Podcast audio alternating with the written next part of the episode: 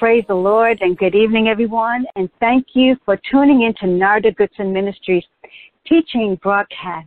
I am Narda Goodson, your host, and tonight I have a word from the Lord. Amen. And this word will transform your life if you apply the principles of God's word through faith and obedience. Glory to God.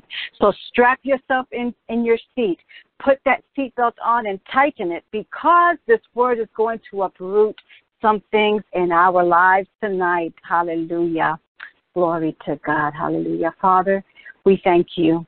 We are here once again in your presence, thanking you for your mercy that you extend to us week after week. And as we grow in the knowledge and truth of your word, Father, we thank you that you are grounding us, you are establishing us. So, Spirit of the Living God, we thank you for falling afresh on this on this broadcast. We come empty so that you can fill us. Fill this line, fill our hearts, fill our minds. Permeate the atmosphere of this meeting with your glory. And as you do, let it disrupt every satanic force of darkness. Let it even now interrupt every demonic interference that would attempt to hinder your word from falling on good ground. I speak to the principalities and the powers of the air. I neutralize your activity. I silence your voices. I shut down and blind monitoring eyes and release the anointing of Yeshua. Lord, I ask that you send your holy angels even now to chase our enemies with the fire and the sword and to pave the path for the souls that will be gleaned tonight. Let it fall on good ground and let it, let it yield a hundredfold return.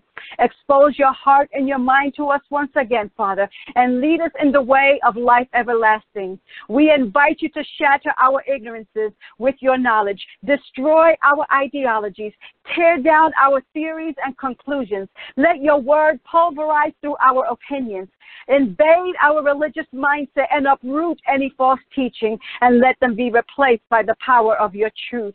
Let your wisdom be multiplied and let it hover over us and let it wrap itself around us to protect the knowledge and the wisdom that will drop from heaven tonight. Blanket us with your truth. Let it serve as a shield to protect and cover our minds like a powerful helmet. Bring the light of your truth and let it shine on our ways, oh God. Keep this knowledge from being polluted, pimped, and twisted. Keep it from the abuser and keep it from being stolen by the one who comes to steal, kill, and destroy. Now I ask that you, Father, respond to those who are calling on your name and waiting to hear on their instructions and directions from you for those who are sincerely seeking your face, who want to learn more of you. Answer their prayers tonight. And as I submit myself to your Lordship, Holy Spirit, you are the teacher. So teach us tonight. Instruct us on how we ought to live. Now, Holy Ghost, seal this word in our hearts as we give ourselves to you. In Yeshua's name, the name that is above every name. Amen and amen. Well, I want to talk to you um, tonight on cinders and, and strange fires that burn at the cinders. And you know, Cinderella got her name because she was always at the cinders. And when I think about the cinders, the fireplace, the place of burning, the place where there's a lot of ashes, but within the ashes you'll also find the beautiful glow of embers blowing and burning. You see, the cinders of life, there is always an altar set up, even if you don't know it's there. So, my question to you tonight is this What strange fires are burning on your altar? When we read in Leviticus chapter 8, Aaron and his sons are anointed for the priesthood. And at the end of uh, chapter 9, we find that the children of Israel had just experienced a tremendous supernatural encounter. God had accepted the sacrifice of the priest, and so the flaming, uh, the flashing flame of his Shekinah glory rested upon the sacrifice. And in the form of a cloud, he appears to them. God has showed up in their church service. Hallelujah. I don't know about you, but I've experienced the Shekinah glory that would fill our services back home when I was a teenager growing up in, in my spiritual parents' home church. The presence of the Lord and his glory would be so thick that the preacher couldn't even stand to minister as we laid prostrated on the floor in worship. So I can imagine how the people must have marveled and fallen on their faces in worship. But then we move on to chapter 10, and immediately this, this scene of triumph and glory turns into a script of tragedy. Now, there's a lot to read, so you're going to have to take your time and read chapter 8, 9, and 10. Chapter 10 opens with Nadab, and that's of, Le- of Leviticus, okay? So chapter 10 of Leviticus opens with Nadab and Abihu, two of the four sons of Aaron, fulfilling their priestly duties. But in an instant, in the twinkling of an eye, in a flash, they are all of a sudden, poof, they're gone. The sudden tragic stroke of God's judgment occurs. And now everyone that was basking in the Shekinah glory, they're left in shock, they're stunned, they're stupefied, and they're shaken. The very Shekinah glory that had destroyed and consumed the sacrifice one week earlier had now consumed the priest. What happened? And why did God judge them so severely? You see, in the previous chapters, you will find, if you read them, so that's your homework, okay? That God had given Moses specific instructions to teach the priests on how they were to prepare and officiate the different types of sacrifices and offerings on the altar. It was strictly by God's design, and it was expected to be followed to the T. So again, we ask, what happened? Aaron's two sons, Nadab and Abihu, decided that they were going to substitute a different type of incense that the Lord had not approved. And this disobedience is what evoked an immediate judgment from the Lord, and as a result, their lives were forfeited. These sons of Aaron had been raised and prepared for the ministry of the priestly service. They were taught and they were shown everything they were supposed to do. Now, the scriptures, they don't reveal to us the exact reasons behind their decision, but what is clear is that their decision to not follow what they had been prepared for and commanded and trusted to do cost them their life.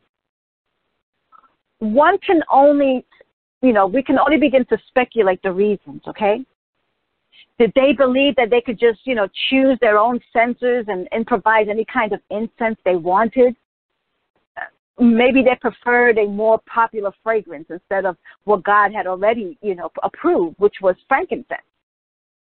Maybe they thought that the the, the special or the newer aromas selling on the market, like Juicy Couture or Light Blue Dolce and Gabbana uh, and Red Door. And by the way, uh, these are some of my favorites. Okay, but maybe they preferred some Greed, uh, sorry, Creed, Aventus, or Armani code. Who knows?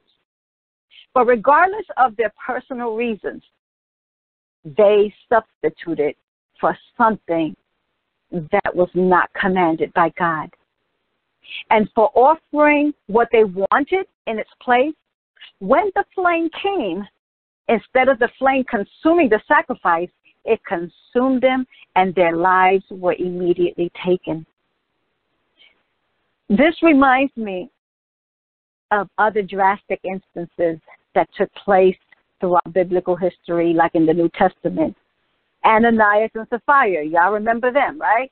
Of Acts chapter 5, who exaggerates their, you know, their claim to the men of God and the people and what they gave to the Lord. They were pretending, and they didn't need to. They didn't need to be pretending. The land was theirs, and whatever they sold it for, even that was theirs. And so together, the husband and wife, they conspired to lie, and they dropped dead right in the church. And then we go back to the New Test- the Old Testament, and, and then there is Sister Miriam in Numbers 12, who secretly spoke with Aaron against Moses because he had married a Cushite woman, a black woman, and God judged her with leprosy. And then we have the story of Uzzah, in 2 Samuel 6, who steadies the ark with his hand because it's about to fall, right? And when he touches it, because he's trying to do a good deed, you know, he's, he's trying to keep it from falling, well, he drops dead. These are all tragic and, and that makes you wonder. It leaves you in awe. It makes you, it gives you feelings and leaves you with feelings of, my God, you're, you're, you're harsh. So what exactly is behind this story that we need to look at? What is God trying to tell us? First, we must understand their crime. Aaron's two sons were not guilty of ignorance. Okay, that's not what it was. It wasn't because they didn't know. There's a difference between someone struggling and not really knowing, you know, what it what what it is to please their boss or the parent or teacher, and and, and just keeps making mistakes, right? But no, Aaron's two sons were were guilty of willful, intentional, deliberate disobedience. They knew better. They had been prepared for the priesthood, the priesthood calling. And in Exodus 30, it describes to us in explicit details the preparation and making of, of the altar of incense and the other sacrifices. And in verse 9, it specifically says, No other holy incense shall you not offer. So all the priests knew their responsibilities and what was expected of them. But these two, they went against the direct command of the Lord. Their intent was presumptuous. You know, they were bold. That was a rash move. And, and they were arrogant in thinking that God wouldn't care about or mind what they did. But oh, how wrong they were. I think it's important to pause here and enter this thought because God is not this cruel, harsh tyrant who abuses his sons and daughters that commit the slightest misstep, you know, to beat them over the head with a hammer. God is a loving father and he wants us to succeed. Amen. When, when we think of that father or mother whose child is on the playing field, they are proud and they're cheering their child on. Well, that's Abba. He's cheering us on. He wants us to prevail. He desires us to succeed. He wants to see us produce and prosper. He wants us to win. That's his loving heart. And, and, you know, we know that children they make tons of mistakes. And we must allow them to make them. But if and when they do, we must lovingly redirect them so as to not break or crush their little spirits. Amen. These precious little people, they, they're, they're learning and they're in training. So they're going to make a lot of mistakes. So there is a level of tolerance, if you would, that enables you as the mentor, the trainer, or the parent to be patient, right? Well, guess what? So it is with Abba, with our Heavenly Father. Isaiah 42 and verse 3 says, A bruised reed he will not break, and a dimly burning wick he will not snuff out. In other words, those who are weak and depressed in spirit, those who are struggling, those who don't have it all together, but they're trying and they're learning and they're growing in the process, the Lord will deal with him graciously and not violently, even if he makes mistakes. And the wick, where the flame of devotion may burn feeble or dim, he will kindly tend to it. He'll trim it and he'll give it fresh oil so that it can burn more brightly. Amen. That's the kind of God that we serve. And we can see throughout biblical history that God the Father has always been loving and patient and merciful and still is to his people.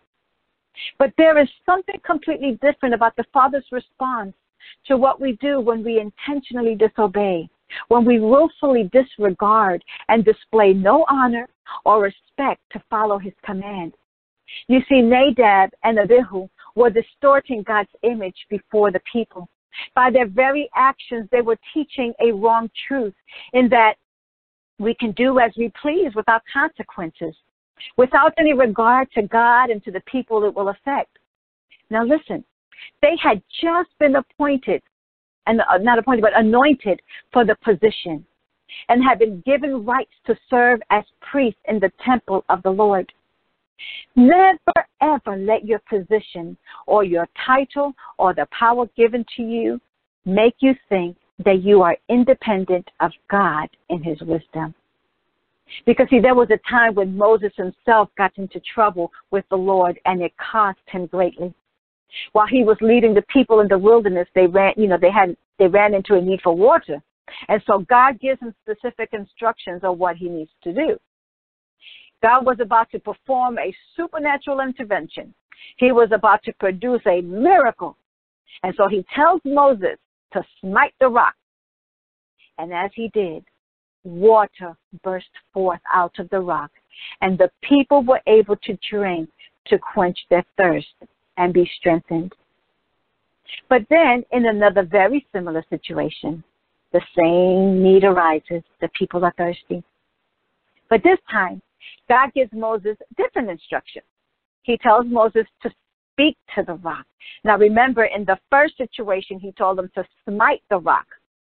But instead of obeying and speaking to the rock as the Lord had commanded, what does Moses do?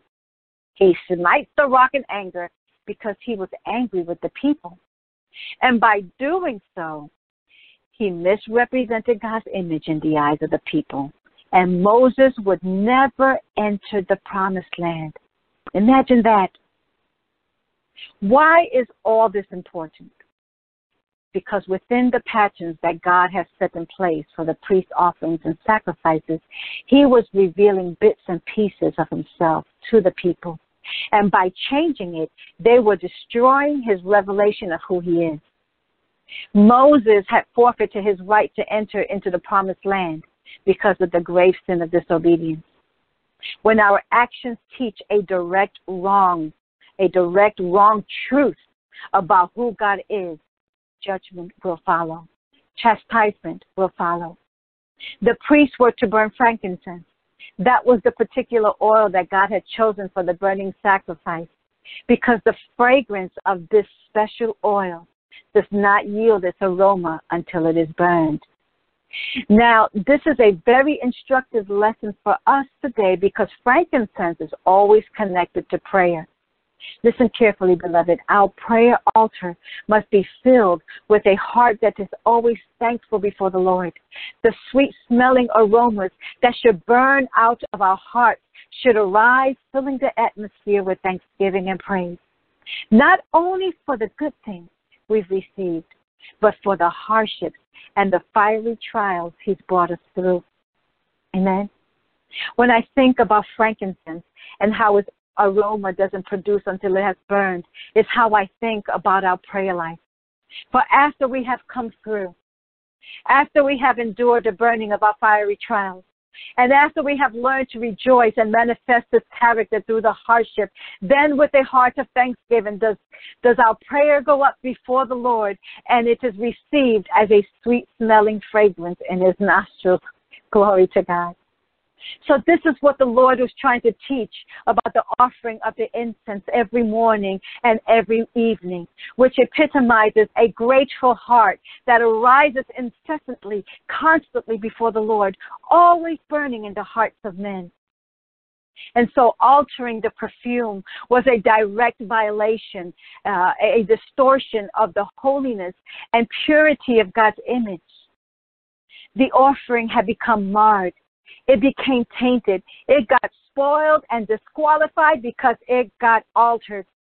They were forewarned, but gave no weight, showed no respect or honor to God's word or to Moses' instruction. And this is why God judged them. Do, judged them. Do you understand now? So for Abba to not judge the action would lead others to believe that it was acceptable to change God's design and, and his order of things, to do whatever they felt was pleasing and acceptable and right in their own eyes. And this is how deception is taught and creeps into the lives of believers. Because the Bible declares that there is a way that seems right to a man, but the end thereof is death. That's Proverbs 14, uh, 12. The Bible also declares in Luke 12 47 that the servant, the one known, the one having known the will of his master, but does not prepare or follow follows his instructions shall be beaten with many stripes. Isn't this just like what we are witnessing today?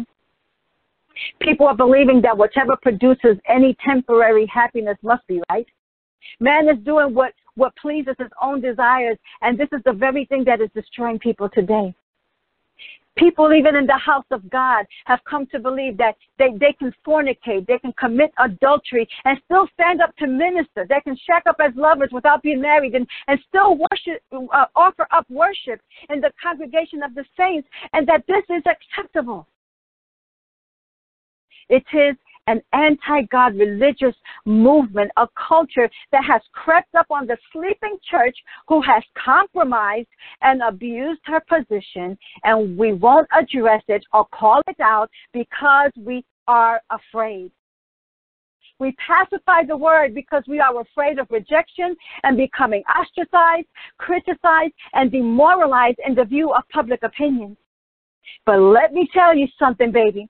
Jeremiah lived in a time where God told him in Jeremiah chapter 1, read it, that he was sending him to the families of the kingdoms of the north. God is fixing to deploy some of you, but not before, before touching your mouth. For you shall be a mouthpiece unto me, says the Lord, and you shall go to root out. You're going to pull down, to destroy, and to throw down, to build, and to plant. Glory to God. And he told Jeremiah, that he would utter his judgments against them, touching all their wickedness to those who had forsaken him and listen, and who were burning incense unto other gods, and who worshiped the works of their own hands. Look, God is not fumbling with his words tonight. He is speaking. Hear me, people of God. He also told Jeremiah, do not be afraid of their faces when you speak to them. For I have made you like a defended city with iron pillars and brazen walls against the whole land. They'll fight against your words. They'll fight against my truth, but they will not prevail against thee. For I am with thee to deliver thee, says the Lord. Hallelujah. Listen. When the prayers of our heart become a rehearsed recital of religious rants rather than a, a river of life flowing and pouring and streaming out of us, we are in trouble. When we look at the work of the priesthood in Leviticus chapter 9, it was done as the Lord had commanded, and it resulted in the manifested presence of God. God had showed up, but the two brothers violated their ministry, and they committed several transgressions in that. One, they took they each took his own censer and not the sacred utensils of the sanctuary and offered unauthorized incense. Two, they offered it together, whereas the incense was only to be offered by one. Three, they presumptuously encroached upon the functions of the high priest. For according to the law, the high priest alone, alone burnt incense in, in a censer. So the ordinary priest only burnt it on the golden altar in the holy place. So they usurped their, their authority. Number four, they offered the incense at an unauthorized time, since it was apart from the morning and evening sacrifice. Five, they didn't take fire from the holy altar as commanded. And so they offered strange fire, strange fire. Number six, they offered incense, incense not compounded according to the to the prescription. They filled their vessels with common fire instead of taking it from the holy fire of the altar, which was always used in burning incense. Every believer that has accepted Yeshua the Messiah as Lord is a priest and has a ministry. First Peter 2 9 says, But you are a chosen generation, a royal priesthood, a holy nation, a peculiar, a special people to me, says God, that you should show forth the praises of him who has called you from out of darkness and into his marvelous light. The only fire that should burn the incense within our censers is the fire caught from the altar of sacrifice. God must kindle the flame in our hearts, amen. For we are the sacrifice, as He has said. Present your bodies a living sacrifice, holy and acceptable, acceptable unto the Lord. For this is our reasonable service. And when we do, it will rise up to heaven as a sweet smelling aroma in our Father's nose. There's so much more, but I'm going to end this teaching here because there's so many pieces and so many things that we can dissect and, and peel back, but it's too much now. And once again, Father, I have delivered your word to your people. I have obeyed your voice. Now, Lord, sanctify them through your truth, for your word is truth. You always deal with us realistically and truthfully about everything.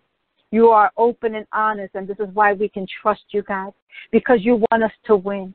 So, Father, we pray tonight that we will no longer pretend or take your word lightly or take your respons- our responsibilities lightly, that our priesthood is a very serious calling. It involves responsibility and accountability, and for us to be open and honest with you about the things that keep us from fulfilling who we are called to be, and from the things that keep us from not walking holy. Forgive us, forgive our foolishness, forgive our ignorances, and help us to set up and become accountable. In Yeshua's name. Amen. I don't ever want to close this program without extending an invitation to pray for anyone on the line or anyone who will re, who will uh, listen to the replay who does not know Yeshua as Lord. John 3:16 says, "For God so loved the world that He gave His only begotten Son, that whosoever believes in Him should not perish, but have everlasting life. For God sent not His Son into the world to condemn the world, but that the world through Him might be saved." Friend, tomorrow is not promised to any of us. You may have been on the line tonight or you will hear the replay, but like many traveling through the oceans of life, life has been brutal to you, life has been harsh, and you need a Savior. I want you to know that God loves you, the Father loves you. But it is our sins, our rebellion against God and His Word that keeps us separated from Him. But Yeshua is calling you tonight. He is saying, Come on home, son. Come on in, daughter, for I, Yeshua, am the door to the Father. No man comes to the Father except through me. You see, salvation and eternal life is a gift that is made available to anyone who repents, who believes and confesses that Yeshua HaMashiach is Lord and that he died and rose from the dead to save mankind. This gift is it's not something that you can earn by being good. It is a matter of faith and trust in a loving Savior. And if you would like to receive Yeshua into your heart, I want you to pray this prayer with me. Heavenly Father, I come to you in the name of your Son, Yeshua. Your word says, Whosoever shall call on the name of the Lord shall be saved. I am calling on you right here and right now. I ask you to forgive me of all my sins. Wash and cleanse me in your blood. I ask you to come into my heart and be Lord over my life. And according to your word, I now confess with my mouth the Lord Yeshua and believe in my heart that you have raised him from the dead. I confess and receive that Yeshua is Lord of my life. I thank you for the gift of salvation through the blood that was shed on Calvary's cross. And by faith, I now receive this gift of eternal life. In Yeshua's name, I am saved today. Amen and amen. If you have prayed this prayer with your whole heart, I want to welcome you into the family of God. This is the beginning of a new journey, a new you. God has directed, has redirected your life, but you need to be discipled. You need to grow somewhere where you can grow and learn and we would love to connect with you. If you don't have a home church and you live in the North Texas region, Grayson County, uh, Grayson County specifically, I recommend to you God's House of Faith and Worship Center located at 320 North Travis Street in Denison, Texas, where Pastor Dwight Thomas is the senior pastor. This is a biblically sound and thriving ministry that I love and I trust. Please use the contact links on our social media pages or website to let us know your testimony and how this ministry has influenced your life. To learn more, please visit www.nardagoodson.com. Thank you for tuning in to Narda Goodson Ministries teaching broadcast. I am Narda Goodson, your host. Be sure to tune in next week at 9 p.m. Central Time for another powerful, life-changing, burden-removing, yoke-destroying, anointed word of God, where Yeshua is Lord, and of his kingdom there shall be no end. Good night.